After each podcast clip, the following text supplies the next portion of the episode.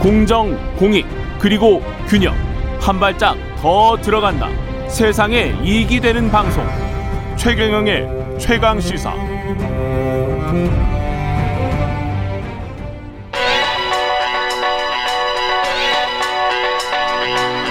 최강 시사 전민기의 눈.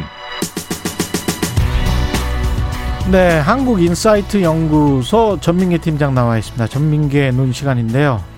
수능 오늘 수능일이죠. 네 맞습니다. 예, 수능에 대한 국민 인식, 예, 예, 빅데이터로 알아보는 시간이네요. 네. 예, 수능에 대한 관심, 관심이 근데 매년 대단했는데, 네. 예, 올해는 어, 그게 저 수능 보는 인구가 좀 줄어들 계속 줄어드니까 네.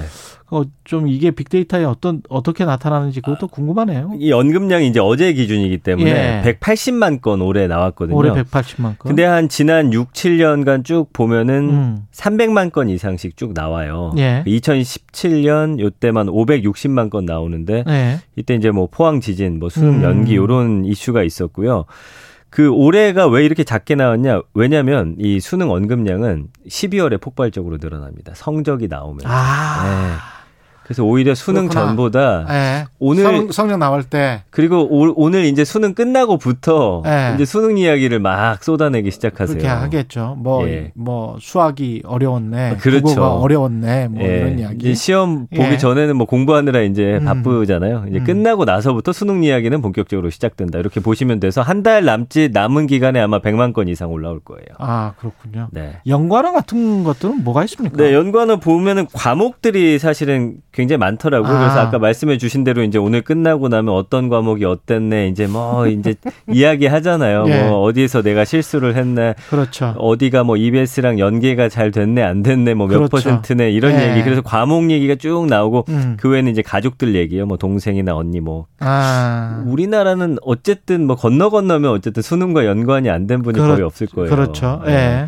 그래서 어, 수능 날 되면은 사실 전 국민이 숨죽이는 그런 날이다 보니까 예. 그런 연관어 보이고 저는 이제 인물 연관어를 딱 분석했을 때 이제 뭐 예를 들면 이런 생각을 했어요. 뭐 어, 그동안 고생하신 뭐 어머님께 감사드리고 뭐 어 뭐 언니 오빠 그동안 수고 많았어 할 줄 알았는데 온통 연예인 이야기인 거예요. 어. 그래서 이게 뭔가 봤더니 예. 올해 이제 예를 들면 수능을 보는 연예인들이 있을 거 아니에요. 그럼 음. 팬들이 막 응원의 문자를 엄청나게 올리다 보니까 예. 가족보다는 연예인들의 응원하는 메시지가 훨씬 많다라는 게 좀 재밌는 현상인 것 같습니다. 그렇군요. 예. 선물도 수능 때 무슨 떡 같은 것도 많이 네. 어, 찰싹 붙더라고. 뭐 맞아요. 이런- 이런 선물들 인기도 있지 않습니까? 이게 이제 수능 선물이 좀 트렌드가 바뀐 것 같아요. 그래서 예. 예. 전에 이제 2016년하고 이제 올해를 좀 비교해 봤는데 2016년만 하더라도 보시면은 뭐 찹쌀떡 예전에 음. 이제 인기 있었던 엿이라든지 예. 그다음에 뭐 어, 예를 들면 케이크 같은 거 디저트 음. 그 막대 과자 2016년에 처음에 등장했던 게 이게 좀 흥미로운 건데 성형외과가 있더라고요. 성형외과. 수능 끝나면 어 쌍꺼풀 수술 시켜줄게. 예, 뭐 요런 거 있잖아요. 아빠 약속했다 뭐 예. 이런 거구나. 그리고 예. 겨울 되니까 아무래도 좀 그랬는데 올해는 보시잖아요. 예. 예.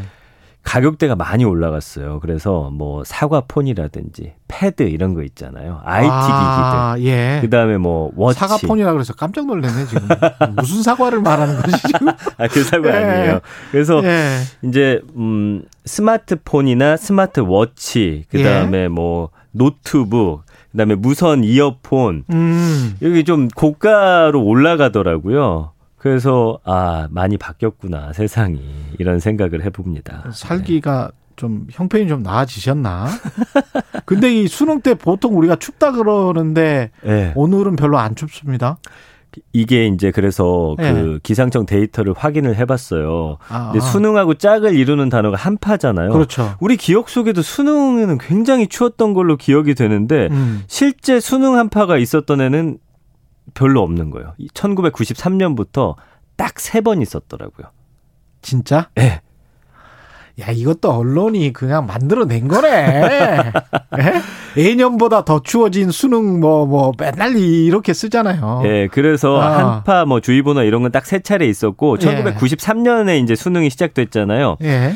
영화였던 적은 28차례 가운데 9차례밖에 없어요. 그러니까 네. 사실은 어, 아, 수능 한파, 수능 한파 하는데, 아, 생각보다 그렇게 추웠던 날들은 많지 않았다라는 게 좀 재밌는 거고요. 음.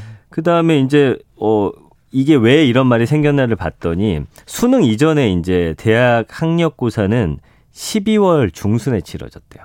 아. 그러니까 이때는 추운 게 맞았죠. 예, 그게 그렇죠. 전통적으로 아 예. 대학 시험 볼 때는 춥구나 했던 그 그랬죠. 인식이 내려오면서 이제 수능 한파 수능 한파 했는데 예. 말씀드린 대로 수능 한파는 생각보다 많지 않다. 그러나 우리 기억 속에는 음. 굉장히 크게 각인이 돼 있다. 요게 좀 흥미로운 데이터가 아닌가 싶습니다. 감성적으로 봤을 때는 이게 긍정적입니까? 수능이 그러니까. 예, 부정적입니까? 응원을 많이 하죠. 응원, 예. 뭐 화이팅, 뭐 좋은 결과 이런 키워드들. 그래서 한 70% 정도는 수능하면은 긍정적이네. 사실 예. 부정이 많을 줄 알았어요. 뭐 보기 음. 싫다라든지 어렵다 막 이런 음. 게 아니라 주변에서 응원해 분, 주는 분들이 많았고. 그렇죠. 근데 감성어 중에 1등급이라는 단어가 있더라고요. 이제. 1등급? 예, 이게 예. 사실은 어떻게 보면 좋은 성적을 압박하는 응원이긴 한데 그 이제 수능 아니 보는 이게 수능하고 상관이 있나? 뭐 내신 1등급이 이미 끝난 거 아니에요? 아, 뭐, 그런데도 어쨌든 예. 좋은 성적을 거두라는 거죠. 이 예. 내신 좋으니까 수능도 잘 봐라, 뭐, 이런 식인데.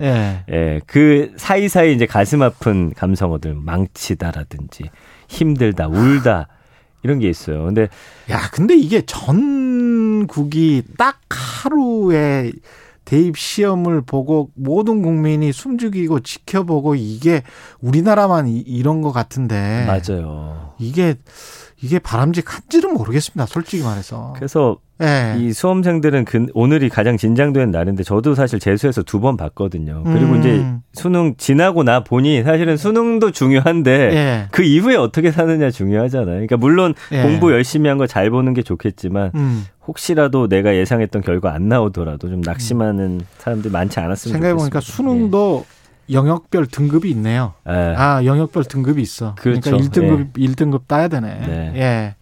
수능 끝나고 나면 이제 학생들 가장 뭐 하고 싶어 하나요? 그래서 봤더니 예. 어, 한 사이트가 이제 수능 수험생 1,300여 명 대상으로 조사를 했어요. 그 데이터 보니까 아르바이트가 음. 예? 47.1%예요.